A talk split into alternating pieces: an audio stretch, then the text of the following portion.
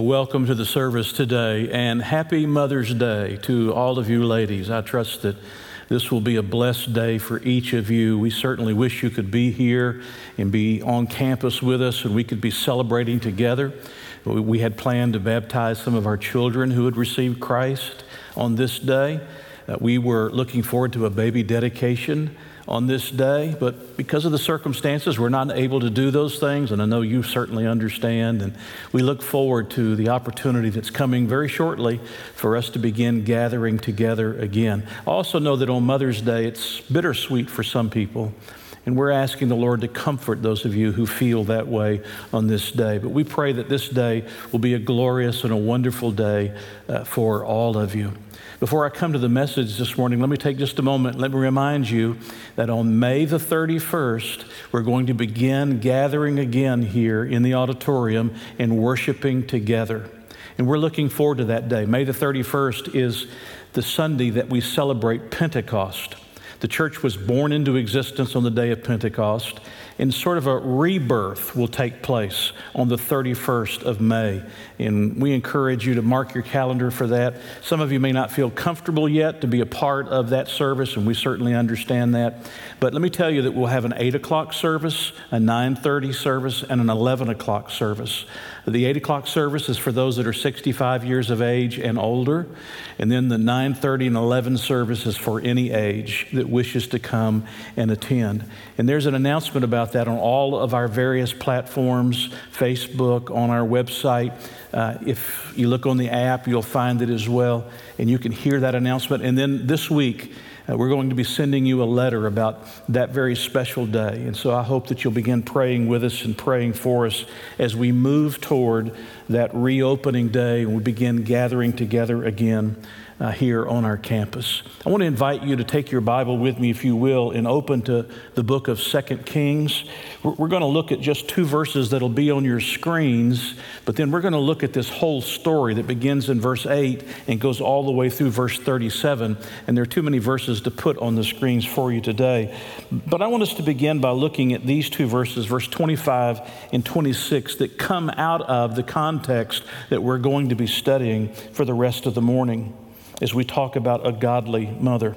Verse 25, and so she departed and went to the man of God at Mount Carmel. So it was when the man of God saw her afar off that he said to his servant Gehazi, Look, the Shunammite woman, please run now to meet her and say to her, Is it well with you? Is it well with your husband? Is it well with the child? And she answered, It is well. Now, those are three pretty good questions to ask as we begin today. Is it well with you? Is it well with your husband? Is it well with the child or with your children? Mothers, is it well with you? How is your life today? Are you walking with God? Are you growing in your fellowship with Him? Is your relationship ever deepening with Him? Do you sense His presence more and more? Do you see the light of His guidance in your life? How is it with you today, mothers? And then that question, is it well with your husband? Ladies, we won't ask you to answer that question for your husbands necessarily. But one of the things you'll note as we go through this story in just a few moments is that this was a husband that, for the most part, was distant and distracted. Uh, this was a husband, when you look at him, he was a man's man, but he was somehow detached from what was going on in his own family. You might think of this husband that we'll see here in a few moments as a man who could drop a buck from 200 yards away, who could paint the corner of the home plate with a fastball, uh, who could throw a tight spiral with a football, but he didn't have a clue of what was going on spiritually. How is it today with your husband? Uh, is he growing in the Lord? Men, can I ask you, are you growing in the Lord? Is your faith developing? Are you leading in your family? Are you showing your children the way to God? And then that question, how is it, or is it well with your child? Is it well with the child? And of course, that's an important question to ask today as well. As you think about your children going through this pandemic and living through the difficulties and the struggles and the trials that we're having to deal with, is it well with your child? Is your child growing in the faith? Is your child learning and developing in the things of God? Are they memorizing scripture? Are they praying? Certainly, those are three important questions that could be asked on this very special day, and I hope that you'll ask those questions. But those three questions come out of a story about a woman who lived in the city of Shunem. She's called the Shunammite woman. We don't have anything else about her as far as her name or her title.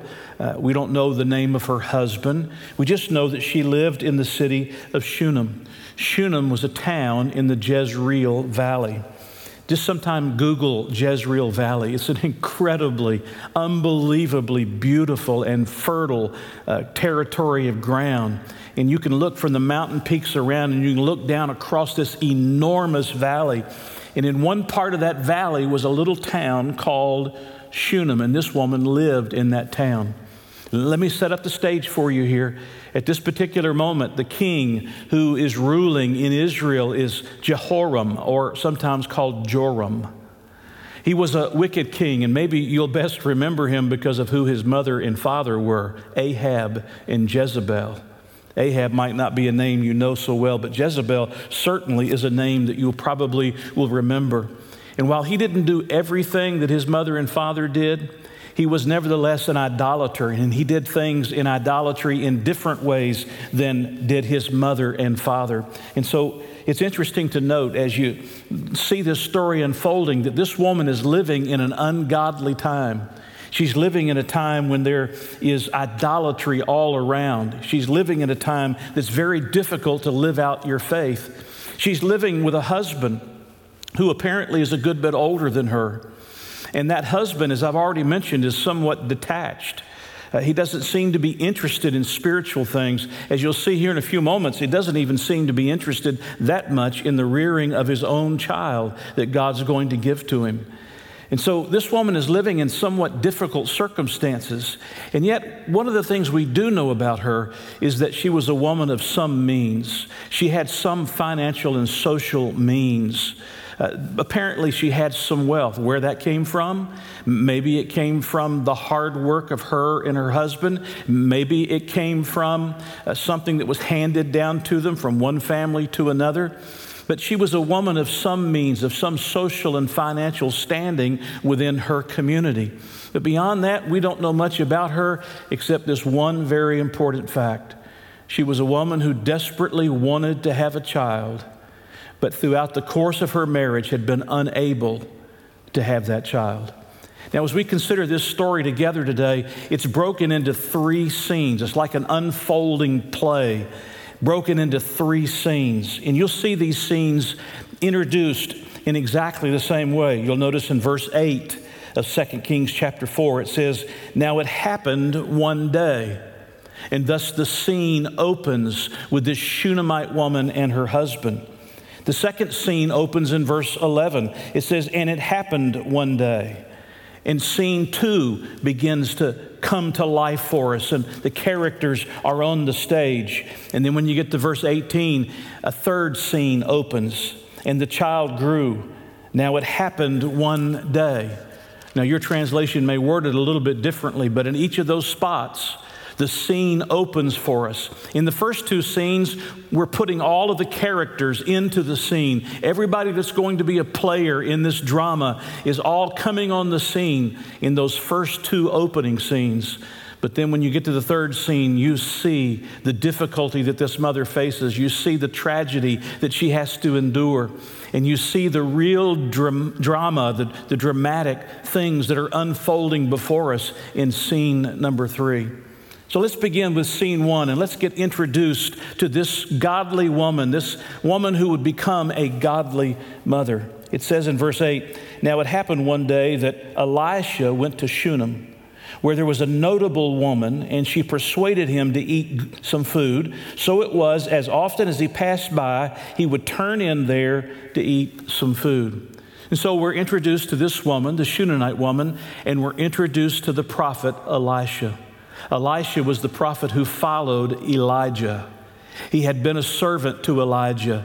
And when Elijah was whirled away, God allowed the power and the presence to fall on Elisha, and Elisha became the great prophet of Israel.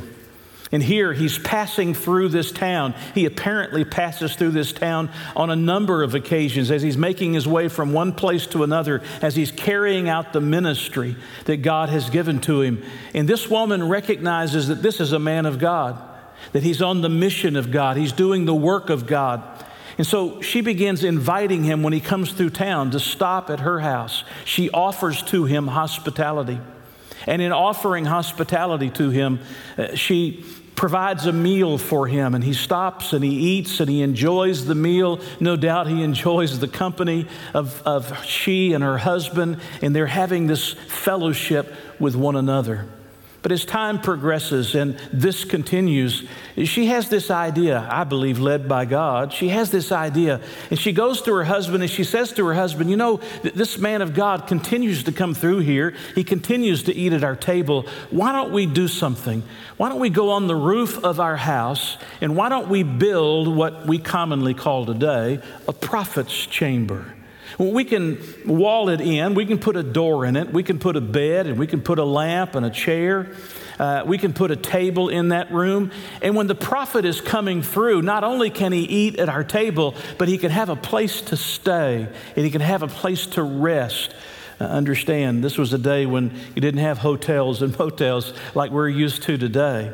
So the hospitality of people was absolutely necessary if you were a traveler. And here was the man of God who came through this city on a number of occasions. And the result was this woman recognizing the great work that he was doing and wanting to be a participant in that work was not only willing to feed this man of God when he came through, but she was willing to ask her husband to spend some of their money to build a room for the man of God so that when he was through the town, he could stop and he could rest in the town and he could be there in a place where he could find comfort and he could find rest in his journey. In other words, in this very first scene, we see this woman's faith, this godly mother's faith. We see it in her generosity. They ultimately build that room. They put those pieces of furniture in that room with that lamp in that room. And the prophet now is able, as he comes through Shunem, to have a place to rest. And her faith is worked out through her generosity. You know, you can tell a lot about your commitment, about your godliness, about the direction of your life by how you use your resources by how you use the funds that God gives to you and provides to you. You can tell so much about where your heart is and where the direction of your heart is going, because where your treasure is, there your heart will be also. And here's an example of this woman who's going to become a godly mother. Here's an example of this woman expressing her faith through her generosity and through her hospitality. Well, scene one comes to an end and a period of time passes. In other words, the man of God comes through town on a number of occasions. He stops in. He's able to stay at the house. He enjoys the meal that she cooks for him. Uh, he's able to rest while he's there. But in scene two, something happens that you might not have expected to happen. You'll notice beginning in verse 11, and it happened one day that he came there, and he turned into the upper room and lay down there. Then he said to Gehazi, his servant, Call this Shunammite woman. And when he had called her, she stood before him. And he said to him, Say now to her, Look, you who have, you who have been concerned for us with all this care, what can I do for you? Do you want me to speak on your behalf to the king or to the commander or, uh, or the commander of the army? And she answered, I dwell among my own people. In other words, out of this heart of gratefulness and obviously moved by God, the man of God says to her, What can I do for you? What can I do to say thank you for the place that you have provided for me to be able to stay and the food that you have fed me on so many occasions when I've been coming through? And he says to her, What can I do for you? Can I go to the king? And remember, this is an evil king, so he has some kind of a means of connection and being able to have hearing with this king. He says, Can I go to the king and can I ask the king some favor for you? Can I go to the captain, the commander of his army, and can I, can I ask some favor on your behalf? And she responds in this incredible way. She says, I dwell among my own people. That's a Hebrew idiom that basically means, no, you don't have to do any of those things. I'm content.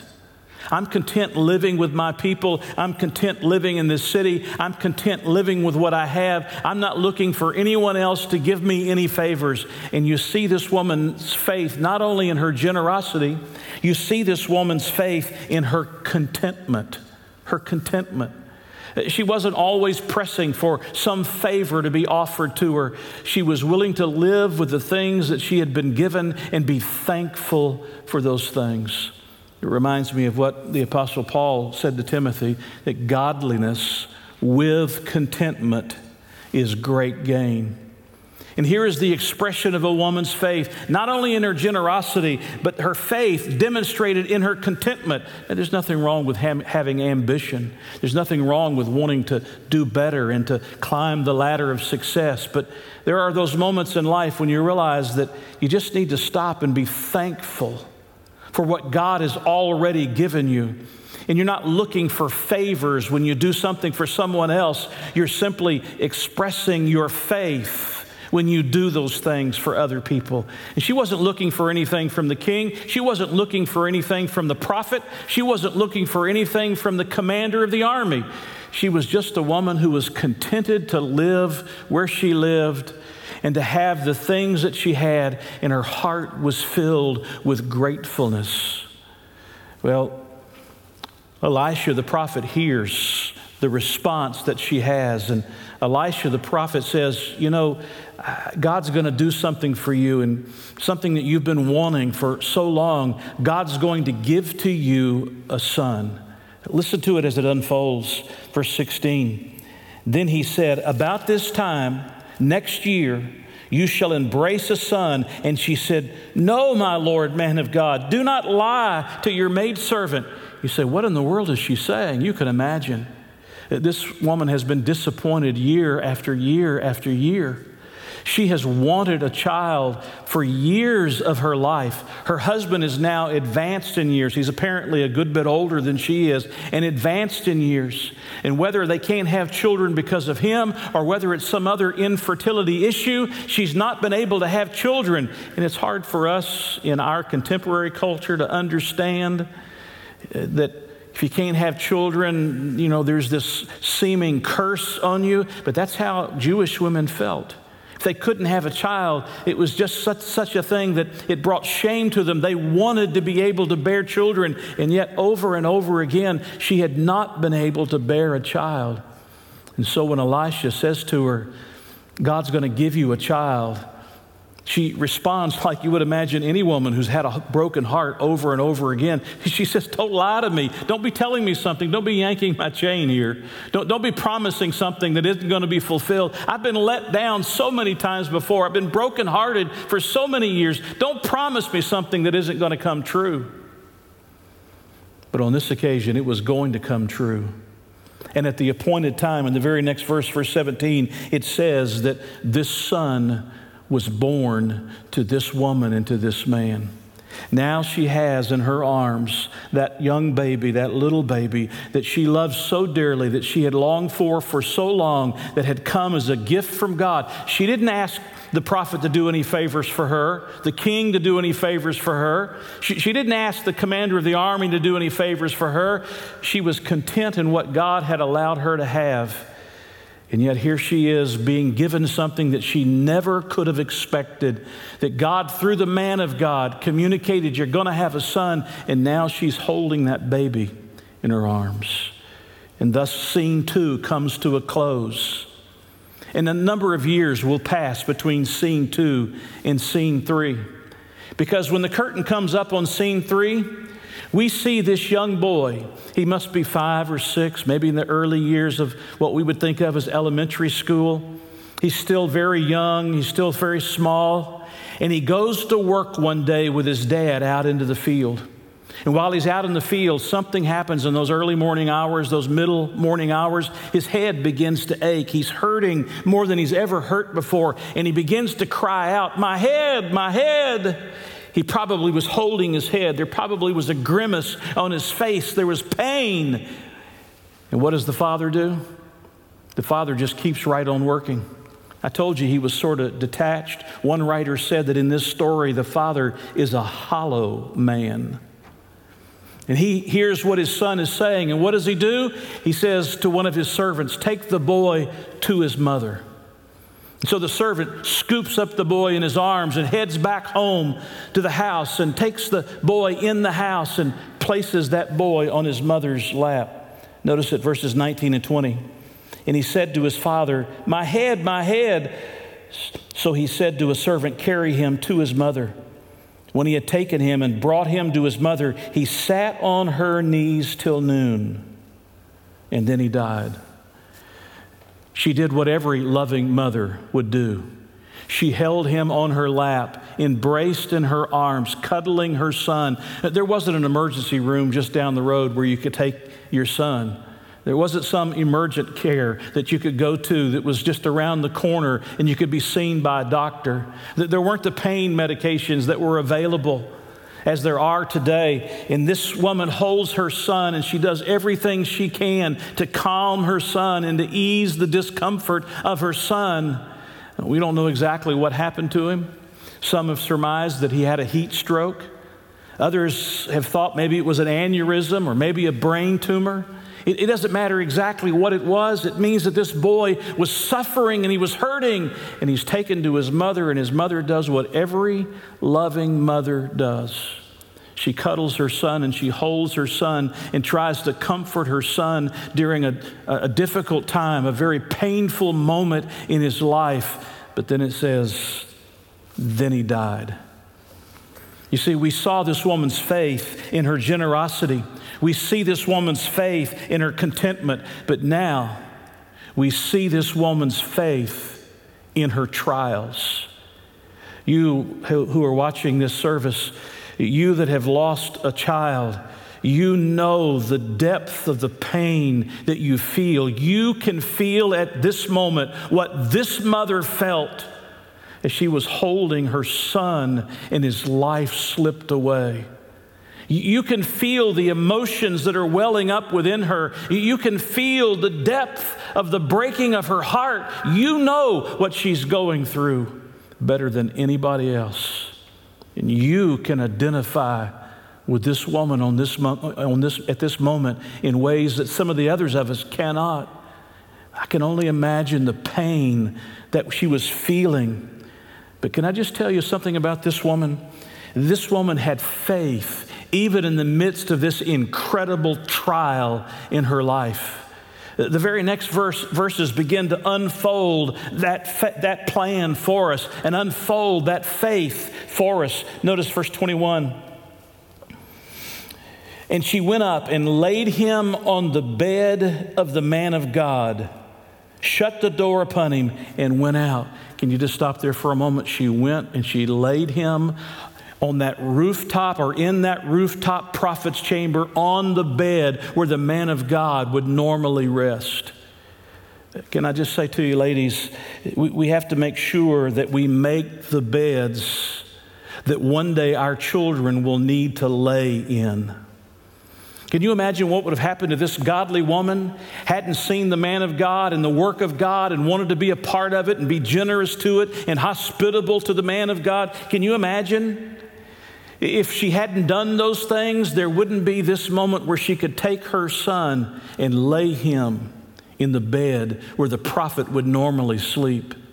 It wouldn't have been there. Mothers, we're making beds for our children every single day. Parents, we're making beds for our children every single day. We better make sure those beds that we're making for them are beds that they can lay in and they can find comfort and they can find peace and they can find help and they can find hope. We better make sure those beds have eternal value to them. This woman made this bed long before this boy was ever born. And now she takes her son who's died in her arms and she lays him on that bed. At some point, you're going to lay your children on that bed. It might not be because they're dead physically, but you're no longer going to be able to control their lives and direct their lives. They're going to be adults and on their own, and you better make sure the bed you've left for them is the bed that'll lead them to the way of God and to the things of God. She pulls the door behind her. You know why she does that?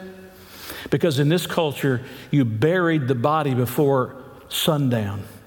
Was always within a 24 hour period you would bury the body, and you always buried the body before sundown.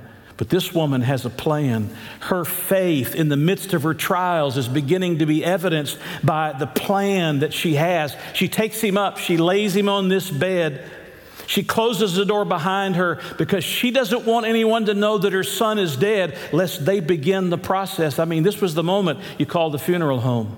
This is the moment you book the church auditorium. This is the moment that you start the bereavement meal planning. This is the moment when normally you would order the flowers. But she doesn't want any of those things to be done.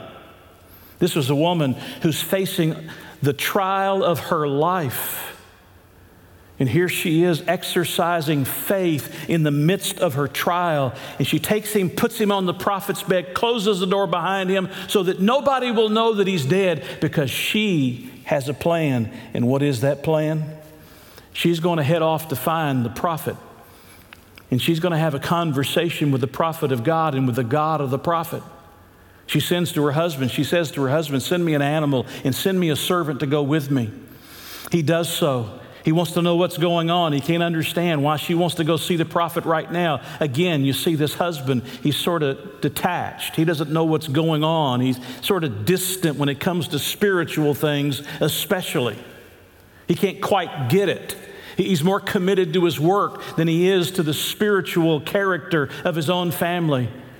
And this woman takes the animal and this servant, and they begin making their way toward the prophet. It's going to be 15 or more miles that she has to go, 30 miles round trip. And she makes this journey to the prophet as uh, she sees Gehazi, the servant of the prophet. He asks her those three questions. Verse 26 Please run now to meet her and say to her, that is, Elisha was telling the, the servant of the prophet, Please run now to meet her and say to her, It is well with you. Is it well with you? Is it, is it well with your husband? Is it well with your child? And what does she say? In the midst of her trials, you see her faith. She says, It is well. It's the little Hebrew word shalom. It is well. Now, in the back of your mind, is it well with her child? I mean, he just died a few hours before in her arms. He just, she just laid him on the prophet's bed in the prophet's chamber and pulled the door behind her so that they wouldn't begin the proceedings of the mourning and the, and the, and the burial process. Is it well? In her own mind, she's believing God and she's trusting God in the midst of these circumstances. And besides, when she's asked these questions and she says it's well, in essence, what she's saying is, I don't have time. I don't have time to stop and answer all these questions for you. There's other things that I've got to do that are more important. And if I have to stop and answer all these questions, they'll take me too much time. It'll take away precious time. And I need to get to the prophet of God. You'll notice verse 27. Then, when she came to the man of God at the hill, she caught him by the feet, but Gehazi came near to push her away.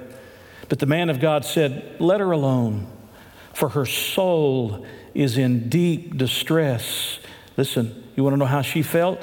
He just described it for you. It's deep distress. And the Lord has hidden it from me, the prophet says, and has not told me. So she said, Do I ask a son? Did I ask a son of my Lord? Did I not say, Do not deceive me? In other words, she goes back to that very first occasion when she has this interaction with the prophet, and the prophet says, God's going to give you a son. And she can't believe it at first. At, at, that moment, she didn't want any more disappointment in her life. But now she's had that son. Several years she's had that son, and she's watched that son die. And she comes to the prophet, and you know what she wants more than anything else? She wants the will of God for her child. She wants the will of God for her son. She says, Did God give me this son just to take him back from me? I don't understand that. How can this be the will of God? And she begins interceding on behalf of her son. We see this woman's faith and her generosity. We see her faith and her contentment. We see her faith in her trials, that she had a plan to get to the man of God. We see her faith in her intercession. She comes to the prophet to intercede on behalf of her son. I want the will of God for my son. Surely God didn't give me this son to take him away from me. Surely God had a greater plan than that. And here she finds herself at the feet of the prophet interceding on her son's behalf. Well, the story continues to unfold. The prophet will send Gehazi with his with his rod, supposedly representing the power of God, and he'll lay that rod on that young boy and nothing happens. But that woman's not contented with just Gehazi going to where her son is laying. She will not leave that prophet. He has to go with her. She's going to insist. She, she is interceding. She's insisting that he go. Notice verse 30. And the mother of the child said, As the Lord lives, and as my soul lives, I will not leave you. So he arose and followed her. Wow. Here's a woman who took hold of the man of God and took hold of God Himself and says, I will not, until you go with me, leave you. You must go with me. And we see this woman's faith in her intercession. Ladies, keep interceding for your children. Keep begging God and pleading with God. Keep seeking the face of God. Keep going before God. Don't let go of God. Keep going before Him on behalf of your children over and over and over again. And this godly mother her faith and her generosity seen in her generosity, her faith seen in her contentment, her faith seen in the midst of her trials to believe God, such that she would say, It's well. Her faith in the midst of her intercession, she just kept begging and pleading with God and the man of God, You've got to help me. And so the man of God gets up and he leaves. It takes him a little longer to get there than it had taken Gehazi to get there. He goes up into the prophet's chamber. He pulls the door behind him. It says that he stretched himself out over the son, over this boy, and he's praying on behalf of this boy. The body begins to warm, but life doesn't come back. He gets up and he paces in that room. What is he doing? He's praying to God. He's asking God to bring this boy back to life, to, to give the life back to this boy's body. He's praying, and then he goes back and he stretches himself out again over this boy. And then notice verse 35. He returned and walked back and forth in the house, and again went up and stretched himself out on him. Then the child sneezed seven times. The number of perfection, the number that demonstrates that life has come back. He sneezed seven times, and the child opened his eyes. Have you ever wondered what that child must have been thinking? This man is stretched out over me. Who is this? No doubt she had seen this, he had seen this prophet of God before, but certainly these circumstances were unique and different than any that had ever happened to him before. And yet the life comes back into this boy. But we see this woman's faith another time. Now her son is alive again. She goes and she gets, uh, the prophet goes and gets this woman and says, Come and take your boy into your arms. And now we see this woman's faith in her worship. Notice verse 37. So she went in. Notice the first thing she does? She doesn't grab her boy in her arms. So she went in and she fell at his feet and bowed to the ground. Then she picked up her son and went out. We see this woman's faith in her worship. She bows before the prophet and, in essence, before God Himself, and she says, Thank you. I give you the glory, and I give you the praise, and I give you the honor.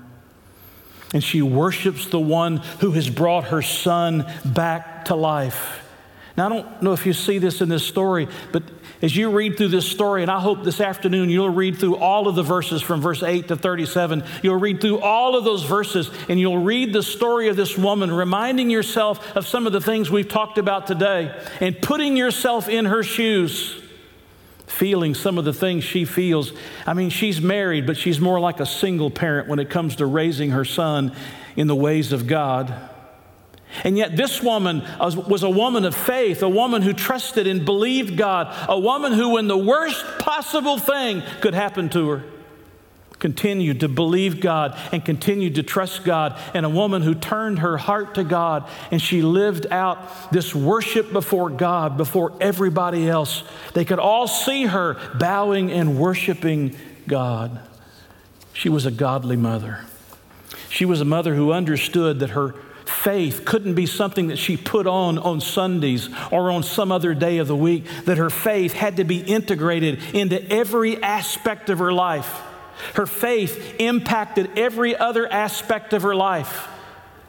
And her faith constantly, in the midst of a wicked generation, in the, in the midst of a, an idolatrous, Baal worshiping generation, this woman was a woman who kept her focus on God this woman was a woman who loved God with all of her heart. This woman was a woman who wanted to help the work of God and the ways of God. This was a woman who loved her son and wanted to teach him the ways of God. This was a woman who believed God and trusted God. This was a woman who called on God. This was a woman who worshiped God. This was a woman of faith. And she integrated faith into every other aspect of her life. You know, sometimes we're guilty of compartmentalizing our lives. Well, on Sunday, we put on our faith, and then on Monday, we put on something else. But the reality is that our faith should impact every other aspect of our lives. Our faith should be something that is so deep that is living within us every moment of every day of our lives. Our faith should be real every moment, it should be guiding every decision we make. It should be governing everything that we do. Our faith that says, I believe God and I believe the Word of God and I believe the will of God and I'm going to trust the God of heaven. I'm going to be generous with God. I'm going to follow Him with all of my heart. And the result is that our lives become integrated with faith everywhere we go. There's a New Testament example of what I'm talking about. It's found in 2 Timothy chapter 1. It talks about young Timothy, who was a pastor in the city of Ephesus, who had been mentored by the Apostle Paul, a man that had traveled with Paul on occasion, had been an emissary of Paul on occasion.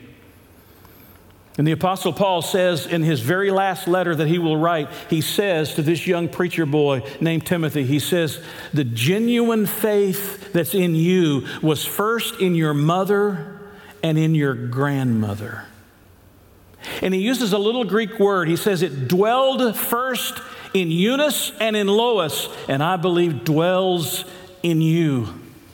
Paul's the only one who uses that word dwell, that particular Greek word for dwell. He uses it to speak of the Holy Spirit indwelling the believer. He uses it to speak of God dwelling amongst his people. He uses it to speak of the Word of God dwelling lavishly in the lives of believers such that what he was saying in those moments was what this woman lived out before us. He was saying that Eunice and Lois had a genuine faith. It wasn't just something they put on on Sundays, but it was something that characterized every moment of every day of their lives. It was the reality of their lives all the time and every part of their lives was governed by the faith. It dwelled in them richly, it dwelled in them lavishly. And it controlled what they did and where they went and how they lived and how they thought. Everything about their lives was governed by that faith. And Paul comes and says to Timothy, That kind of faith that dwelled in your mother and your grandmother, I believe dwells in you and your faith is genuine and your faith is real, you see, that's how we impact our children. That's how we help guide them where they need to go. That's how we show them the way of God. We don't put the faith on on Sundays and then take it off on the other days of the week. It becomes an integrated part of every aspect of our lives, and everything is controlled by our faith. Everything runs through what the Word of God has to say to us. And we stop and we consider what the, what the Bible tells us to do in every given situation, and we seek to obey God with every aspect of our lives. This woman did it. Whether it was in generosity or whether it was in contentment or whether it was in intercession or whether it was in worship or whether it was in her trials, she just kept believing God. And that's how Eunice and Lois raised Timothy. They just kept believing God and trusting and living for God. As a matter of fact, Hebrews chapter 11, the faith chapter of the New Testament, where you have the list of all of those names of all of those people who lived by faith, by faith this, and by faith that, and by faith this, and by faith that. It says, by faith, women received their children from the dead. This is one of the situations that he's talking about. There was another one in the life of Elijah where a child was raised from the dead, but they had that experience because they believed God. They believed God. Even in the midst of some of the most tragic circumstances of their lives. Mother, our ch- mothers, our challenge today is for us to have a faith that is integrated into every part of our lives so that our children see the reality and how it's applied to our lives in every circumstance of life, whether it's in our checkbook, whether it's in the trials that we face, whether it's when we're on our knees praying, whether it's when we're going through the most difficult moments of life, that they see that what governs us is our faith. And we guide them, we shepherd our children along this pathway. I was thinking about my mother this week. My mother will have been in heaven a year on May the 31st. The only thing I regret about my mother's passing is that I didn't get to be there before she passed to be able to tell her that I loved her and to be able to say goodbye to her for a time. I had a funeral that morning and I wanted to minister to that family, and I left as soon as the funeral was over, but I didn't make it in time, and she was gone before I got there. But I can tell you, growing up as a boy, my mother's faith was real. It wasn't something that she just put on on Sundays when she went to church. It was something that she lived out in her life every single day of her life. I can see her with the Bible open on her lap where she's reading. I can hear her voice as she prays and she calls on God on behalf of my two sisters and me and on behalf of my father. I can see her as she goes to Sunday school and she helps and works amongst the people and loves them and cares for them. I can see her sitting in the church pew. She never put me in the nursery. She probably should have. She never put me in the nursery or the children's church program. I was always in the service, and she never let me, she never let me uh, misbehave in church. And I sat there with my mother and I watched her faith I watched her faith. When my life would start to go one direction or another direction that would sort of get away from the things of God, I can still feel my, my mother's words saying to me, David, David, this is what God says. Now we got to do this. This is what we're supposed to do. Here's what we're taught to do. And she would guide us back onto the path where we should be. Had it not been for my mother, I would not have been there on that Wednesday night December the 26th, when I received Christ as my Savior. By the way, I had a godly father. My father loved me, and my father was not a hollow man. He was not a detached man when it came to things that were spiritual. My father was very much involved in the spiritual upbringing of his children. But when I think of this day, I think of the faith of my mother. It was integrated into every part of her life. And it controlled everything she thought and everything she did. And she taught us the word of the living God. I've watched that in my own wife, with our own children. As the faith was real to her, all the way to the core of her being, it dwelled in her lavishly and richly, and she guided our children. Listen, our children are a credit to her, not to me. She guided our children in the ways of God and in the things of God, and she protected them when she needed to protect them, and she released them when she needed to release them. But her faith wasn't something she put on on Sundays and took off the rest of the week. Her faith was something that she lived out every single day of the week. As a matter of fact, I'll tell you this some of the greatest preachers there are are mothers. Now, they'll never stand in a pulpit like this, but some of the greatest preachers there are are mothers. There's a story about G. Campbell Morgan. It might not be a name that you're familiar with. He's a preacher from another generation, wrote numerous books, pastored one of the largest churches in London at one time. He had three sons, and all three of those sons became preachers as well. And one day, one of those sons was asked the question, Which Morgan is the greatest preacher? And the son quickly answered, Mother. Mother. Mother was the greatest preacher. Mother was the one who lived out her faith before us. Mother was the one who took us on her knees and loved us and taught us the ways of God. Mother is that person. Moms, don't turn that responsibility over to anybody else. Take that responsibility yourself and live out your faith before your kids and let it govern your life and teach your children how to let it govern their lives and be like this woman, this Shunammite woman. Every aspect of her life was affected by her faith. Every aspect of her life was affected by her faith. I would put it this way mothers are to shepherd us, to shepherd their children through the maze of life with the light of Scripture. Mothers are to shepherd their children through the maze of life with the light of Scripture. You'll have to agree that life sometimes feels like a maze in the dark. But mothers shepherd their children through the maze of life with the light of Scripture. Don't let the TV shepherd them, don't let the radio shepherd them. Don't let their friends and their friends' parents shepherd them. Moms, nobody can shepherd your children like you can shepherd your children. And they need to see a mom who loves God, who's committed. You may have a father that's a hollow man, a husband that's a hollow man. He may not be participating as he ought to be participating in the spiritual life of his family. But, moms, you have a power. You have a power in the faith that you live out and I pray that you'll use that power to change the lives of your children.